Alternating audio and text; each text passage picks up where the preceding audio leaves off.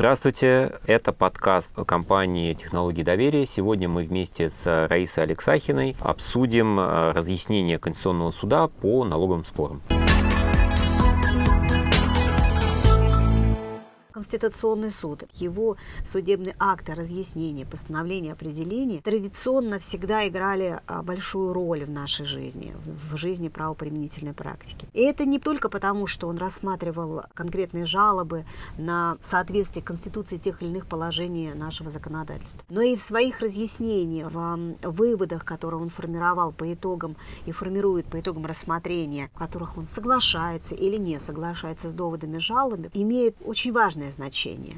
Значение для всех для нас, в том числе при применении по аналогии формирования подходов по другим вопросам. На заре формирования создания Конституционного суда, мы называем это золотым век Конституционного суда, особенно по налоговым вопросам, было выпущено такое количество наиболее знаковых важных а, дел, постановлений, определений, которые заложили, но я не побоюсь это сказать, основы а, нашего законодательства, основу применения а, законодательства по налогообложению. И здесь можно вспомнить и самые, наверное, знаковые вещи и про принципы а, налогообложения, и про статью 252, и неосновательное обогащение, и много-много иных дел. И надо сказать, а, мы периодически возвращаемся так или иначе к Конституционному суду, даже в силу того, что в соответствии с конституционным нашим законом постановления, вообще судебные акты, которые выпускает Конституционный суд, они обязательны для всех, не только для подателей жалобы или там сторон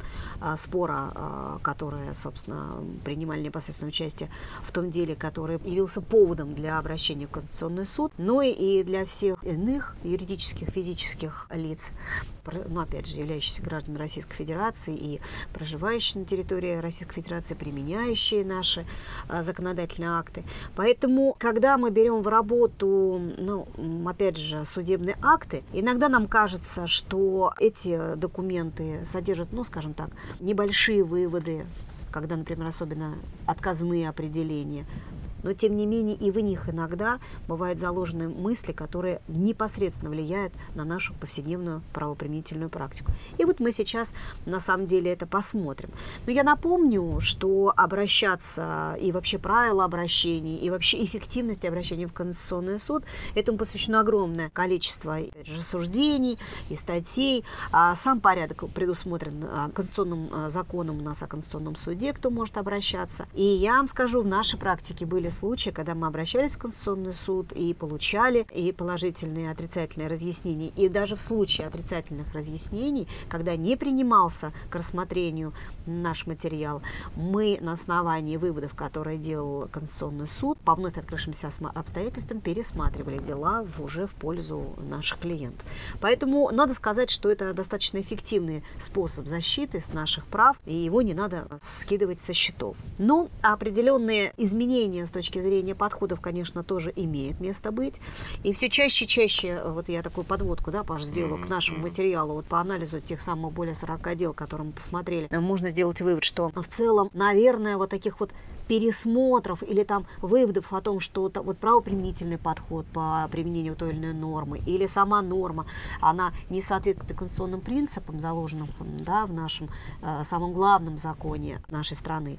Наверное, их минимум. Ну, в принципе, да. раньше это было немного, но да. сейчас вот прям вот минимум. Но, тем не менее, несмотря на вот на такую вот, можно сказать, с точки зрения статистики, неположительный да, а, аспект, а выводы, которые делаются в, Конституционным судом в таких этих даже пускай отказных постановлениях или там определениях, они а, имеют такое интересное, существенное значение. Да, немного еще добавлю, а, именно вот про значимость а, решений Конституционного суда, а, что Конституционный суд, он же не только рассматривает конституционность вот нормы, буквально, да, вот соответствует эта норма Конституции или не соответствует, но одна из задач Конституционного суда это именно а, рассмотреть конституционность толкования применения нормы. То есть если в, там, условно, в вашем деле суд истолковал норму определенным образом, и вы считаете, что она не соответствует, именно не сама норма, а вот это применение, толкование этой нормы, оно не соответствует Конституции, то это дает возможность обратиться как раз в Конституционный суд, и Конституционный суд, в принципе, должен высказаться о том, вот это вот э, толкование нормы, оно вообще соответствует Конституции или нет. И э, вот очень раньше, по крайней мере, очень часто в судебных актах суды, Конституционный суд, он как раз э, с этой точки зрения рассматривал дело заявителя, признавая, что сама по себе норма, она полностью законна, она соответствует Конституции, но ее применение в конкретном деле было вот какое-то с пороком, и нужно, например, там поменять подходы ну, судов или правоприменителей. правоприменительный да, подход, да. аналитика его. Да, и, соответственно, тоже вот один небольшой комментарий, что э, все-таки, ну, для вашего понимания, потому что мы посмотрели большую часть, это все-таки не юристы у нас часто участвуют, ну, чтобы вы понимали, что Конституционный суд это все-таки не Минфин, к нему, в него нельзя просто обратиться за разъяснением конституционности какой-то нормы. Нужно, чтобы в вашем конкретном деле вот эта конкретная норма была применена. И если есть определенный порог, то тогда, пройдя всю процедуру оспаривания, например, в арбитраже, уже можно после этого обратиться только в Конституционный суд, который по результатам всего этого судебного процесса может высказаться уже о том, правильно было применено или неправильно эта норма с точки зрения Конституции. Да, вот это про порог очень важный момент, что это не просто он, по нашему мнению, норма была применена к нам несправедливо, или она, эта норма, а, предположим, там,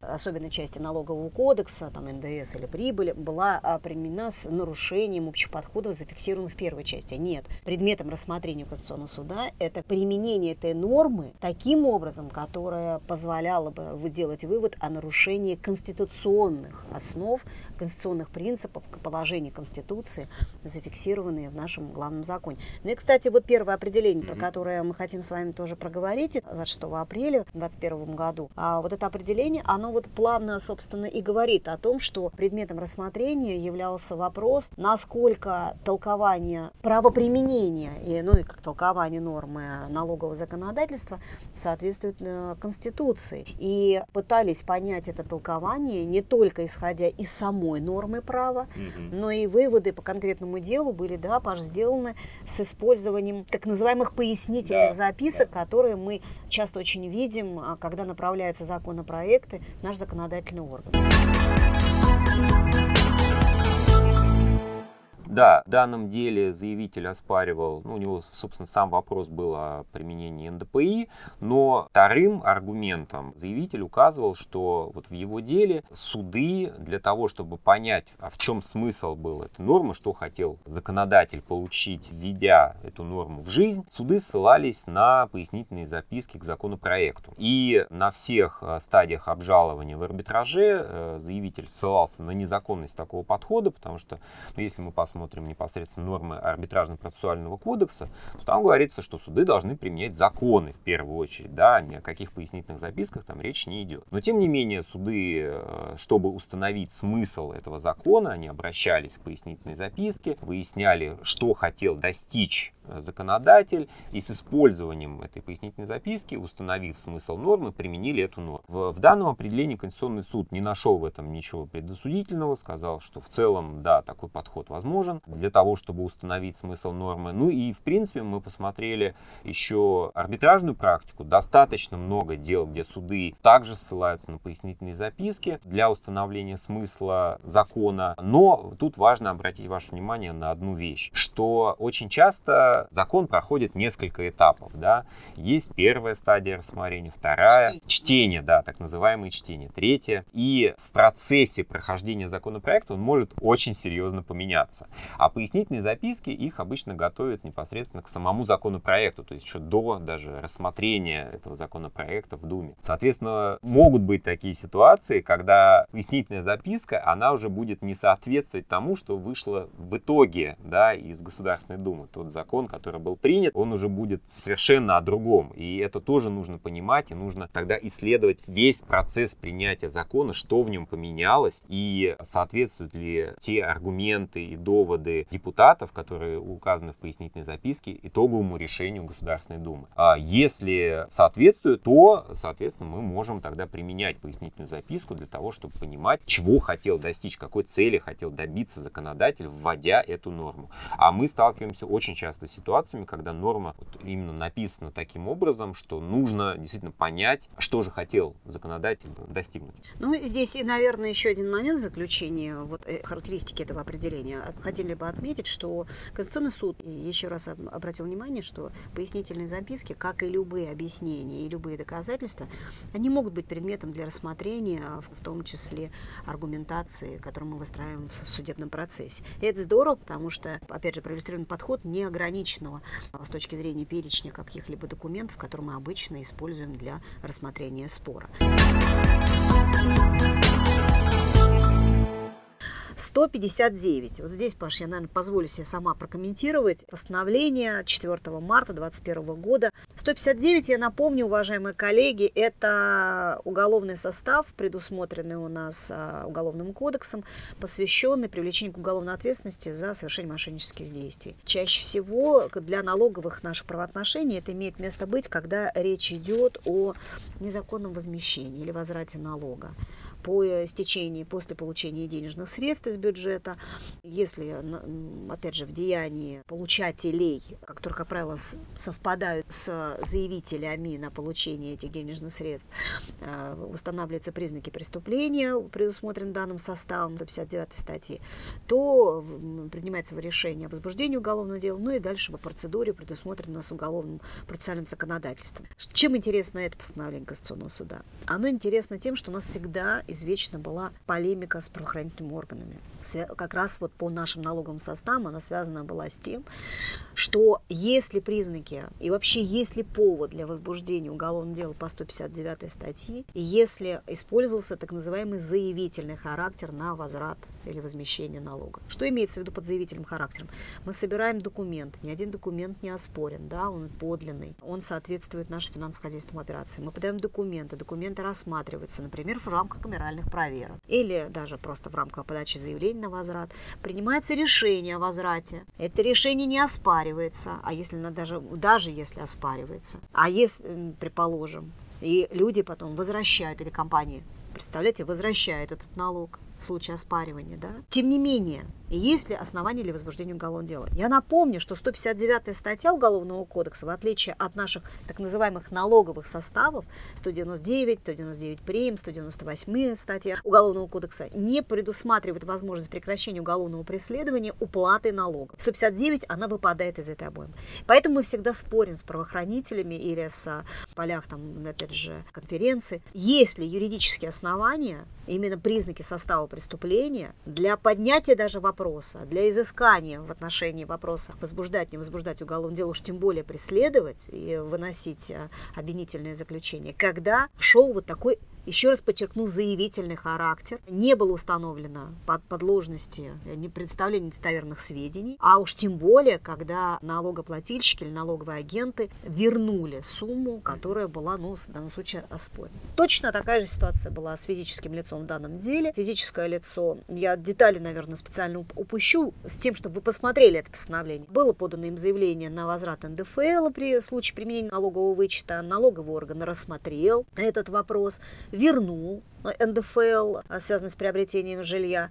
Вопрос был с точки зрения права неоднозначен, и он не был урегулирован досконально, но, как мы видим, и простые вещи досконально не, не всегда регулируются у нас четко. Все-таки по происшествии какого-то времени пришли к выводу, что человек не имеет возможности, правовой возможности на возмещение. Пришла к нему а, в данном случае прокуратура в лице контроля за законностью. Физическое лицо посчитало, что оно не будет с этим спорить, оно возвратило этот налог. Mm-hmm. То есть У нас даже не было там каких-то там сопротивлений. Он сказал, вот, пожалуйста, решение налогового органа, несмотря на положительное решение, я возвращаю налог. Но это не явилось достаточным основанием, и э, в отношении физического лица было возбуждено по 159 по части 1 уголовное дело. Более того, оно было рассмотрено, человек был привлечен к уголовной ответственности, да, там была маленькая сумма штрафа, но было а, уголовное преследование, человек был признан виновным, и, то есть, друзья мои, это судимость, и был назначен штраф. Физическое лицо не согласилось с таким подходом, считало, что это ну, явное нарушение всех мыслимых, немыслимых положений, в том числе Конституции Российской Федерации, и обратился, а, стал обжаловать. Везде проиграл и пошел в Конституционный суд. Конституционный суд долго рассматривал это дело, и, вы знаете, отрадно что он встал на сторону данного физического лица. Очень интересная аргументация. Посмотрите ее, пожалуйста. Я бы, наверное, выделила два момента из этого постановления. Первое, что сказал Конституционный суд. Все-таки, друзья мои, надо смотреть на состав преступления, которое фиксируется в Уголовном кодексе. Но нельзя привлекать к уголовной ответственности лица только исходя из того, что было получено возмещение из бюджета посредством обращение в налоговый орган в виде подачи документов. Все-таки это один из элементов объективной стороны. Все-таки 159 говорит, что это деяние должно, во-первых, носить корыстный, но здесь вроде как для личного здесь вопросов не было.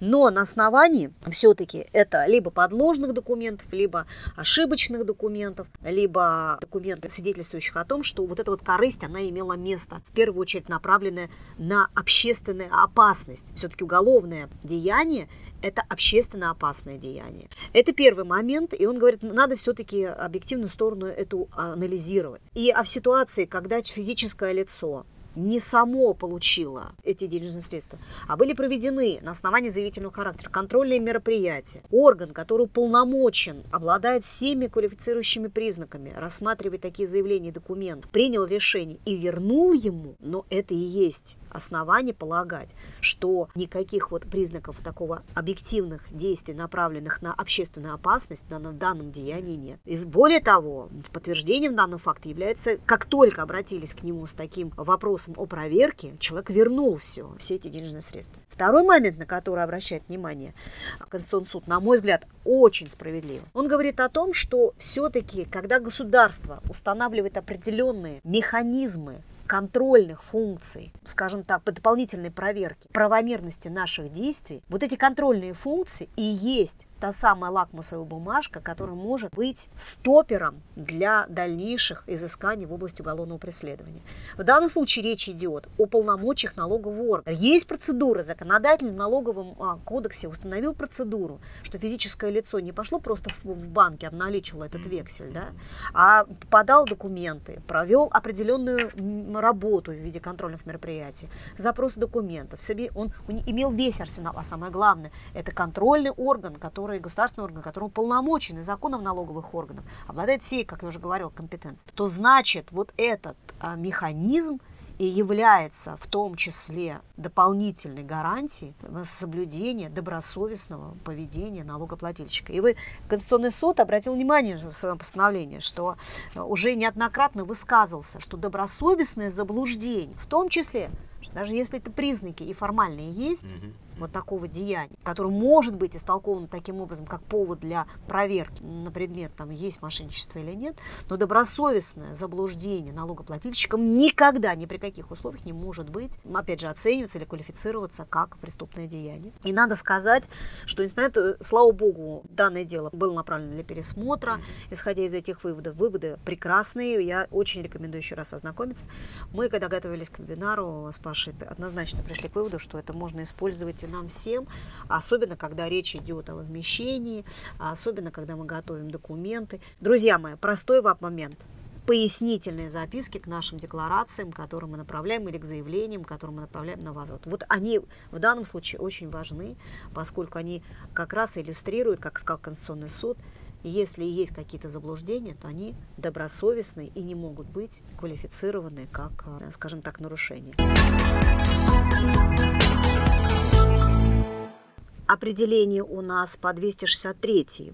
Тоже интересный момент. Мы опять видим, что идет столкновение очень известного подхода, бытующего до сих пор очень распространенно на практике, подхода, который связан с применением, сначала я скажу с точки зрения, опять же, теории права, это соотношение общей и специальной нормы, а по-нашему, по обыденному, это насколько 252 статья, она может использоваться более широко, несмотря на то, что есть специальные положения в, в отдельных главах налогового законодательства, которые регулируют, ну, скажем так, более точечный вопрос. Mm-hmm. И вот опять это стало предметом для рассмотрения. И, кстати, несмотря на очевидность, Паша, я считаю, что это правильно, что Конституционный суд взял это к рассмотрению и напомнил, потому что в последнее время мы наблюдали эту тенденцию, даже мы когда пару месяцев назад, когда мы рассказывали про тренды налоговых споров, мы обращали внимание, что вот этот тренд на буквальное толкование без учета общих положений законодательства, он вот, или там наличие специальной нормы, он, к сожалению, приводит к не, незаконным судебным актам.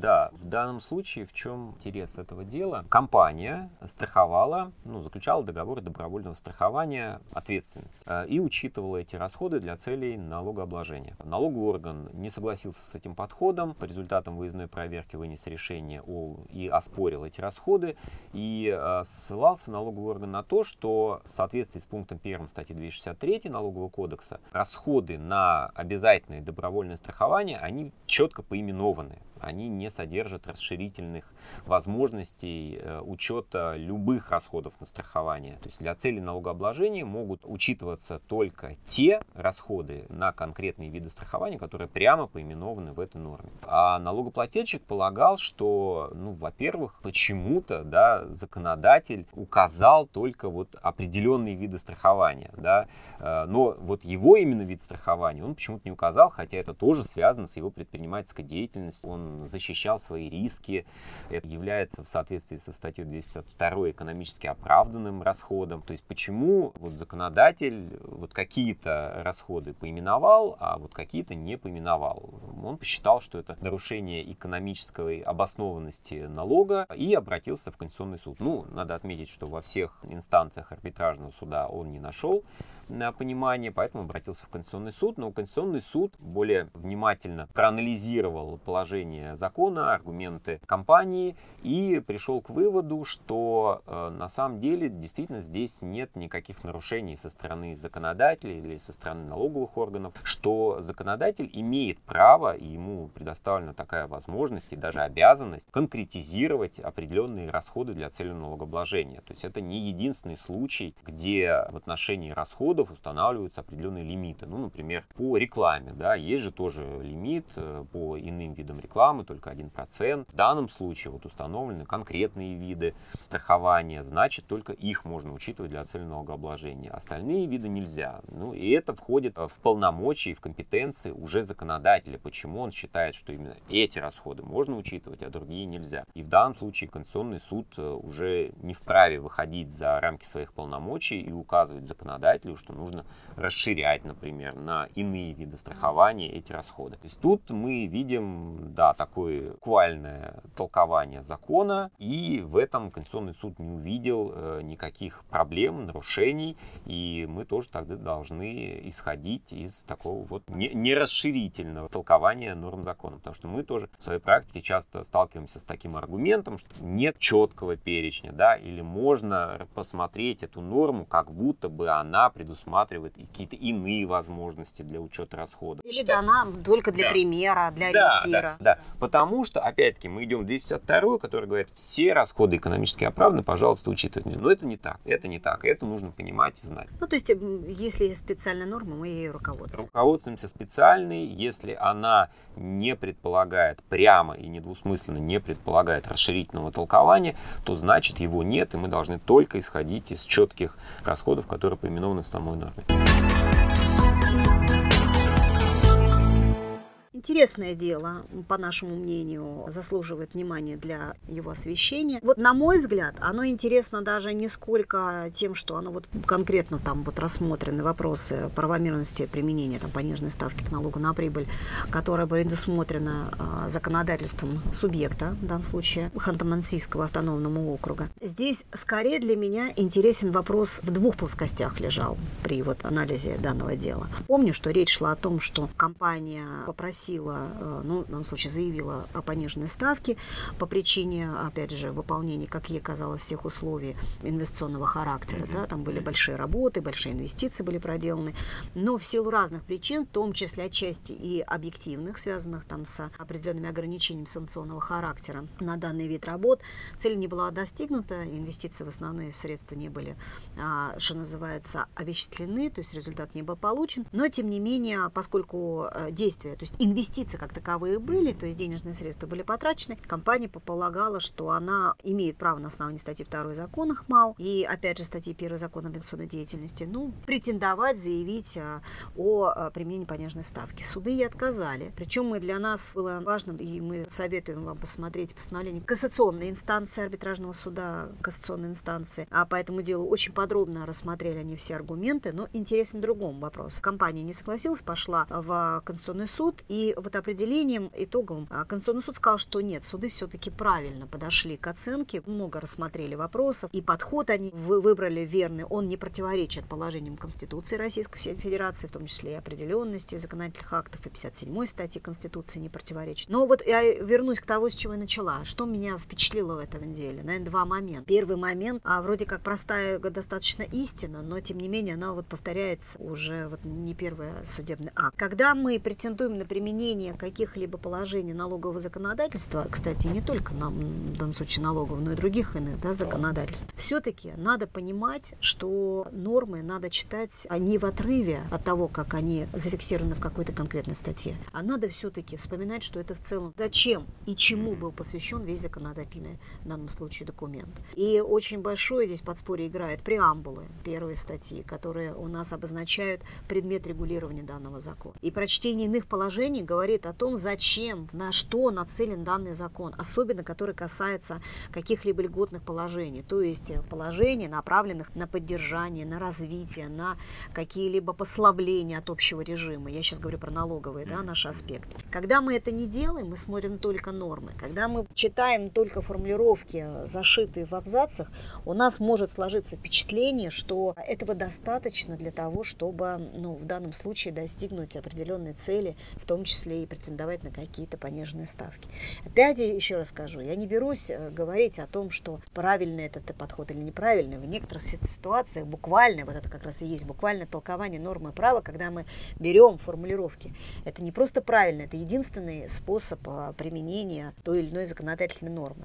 Но в данном случае определением Конституционного суда сказано, что, э, коллеги, да, формулировки, то есть и, собственно, и суды арбитражные тоже об этом сказали, формулировки закона, например, в субъектах МАУ, да, содержали указание на то, что важен, важен процесс инвестиции, вкладывания денежных средств. Это действительно важно. Но льгота дается не ради процесса, то есть не ради процесса ради процесса, а все-таки для того, чтобы мы понимали, к чему это мы приходим.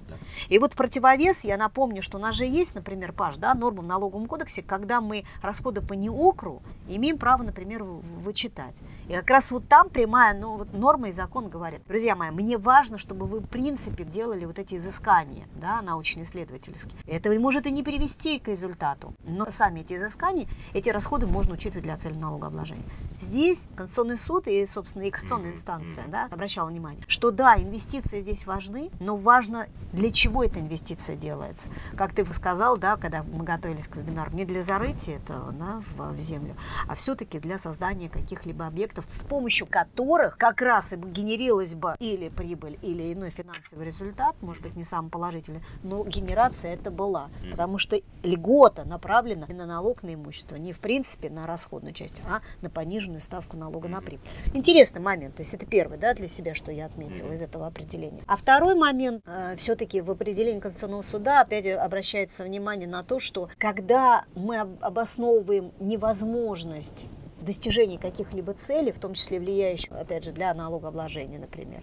Надо смотреть и принимать во внимание иные аспекты правоприменительной практики по иным отраслям. Я о чем говорю? Про так называемые форс-мажорные обстоятельства. Вот в этом деле коллеги ссылались в том числе и справедливо использовали все аргументы, заслуживают глубокого уважения, ссылались на то, что были наложены санкции, по, по причине которых они смогли люди ну, достичь того результата, который есть. И вот в том числе определением Конституционного суда отфиксировали зафиксировано, что а вообще-то и суды дали тоже этому оценку, что само по себе наложение санкций, уже несколько раз высказывался Верховный суд на эту тему, не является тем самым форс-мажором, который освобождает от а, каких-либо последствий. Мне кажется, вот этот аспект – он тоже для нас с вами важен с точки зрения применения вот этого конкретного и выводов этого определения.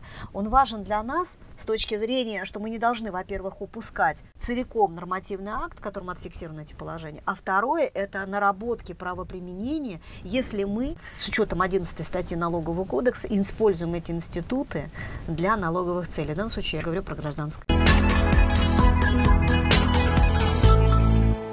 Следующее дело, оно уже касается налога на имущество. А в чем была ситуация? Компания владела помещением в здании. Данное здание было признано облагающимся налогом на имущество по кадастровой оценке, поскольку 20% из э, площадей этого здания использовалось для офисных помещений. Но наша компания, которая обратилась в Конституционный суд, она являлась собственником тех помещений, которые не были использованы для целей офисного пространства. У них были иная форма использования. И они считали, что ну, получается как-то странно, что мы должны платить более высокий налог, исходя из того, что кто-то в этом здании использует помещение в целях получения большей прибыли в виде там, сдачи в аренду офисных пространств. Мы же этого не делаем, да, почему мы должны платить за это больше? А, и на этом основании компания обратилась сначала в арбитражный суд, не получила поддержки, ну, потом пошла в Конституционный суд, посчитав, что тут есть определенная недоработка со стороны законодателя, потому что вводя такую формулу определения здания, которое используется для целей получения большей прибыли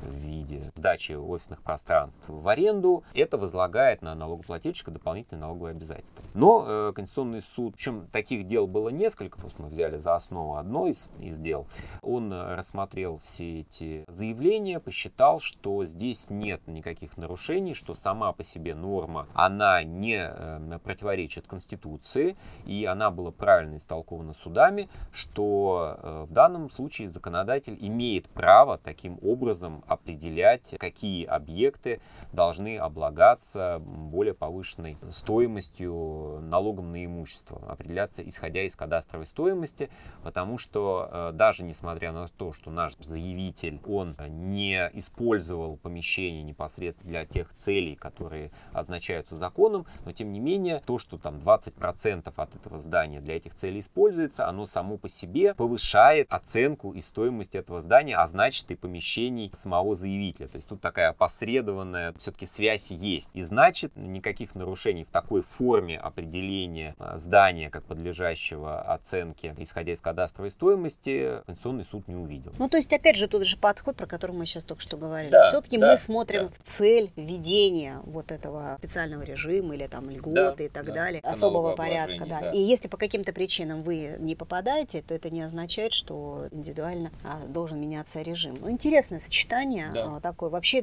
на мой взгляд, если бы я, может быть, была студентом, я бы взяла бы это за основу, это вот исследование этого вопроса как сочетание индивидуальных интересов и общественных интересов применительно через налоговые правоотношения, потому что интересное исследование такое. Но, опять же, Конституционный суд в данном случае, как ты правильно отметил, а, обращает внимание на прочтение целиком этой нормы, которая позволяет нам применять этот специальный режим, а не ее э, какие-то отдельные аспекты. Большое спасибо за участие в подкасте. Подписывайтесь на наши каналы на всех актуальных площадках. Оставляйте ваши комментарии, ставьте оценки. До новых встреч!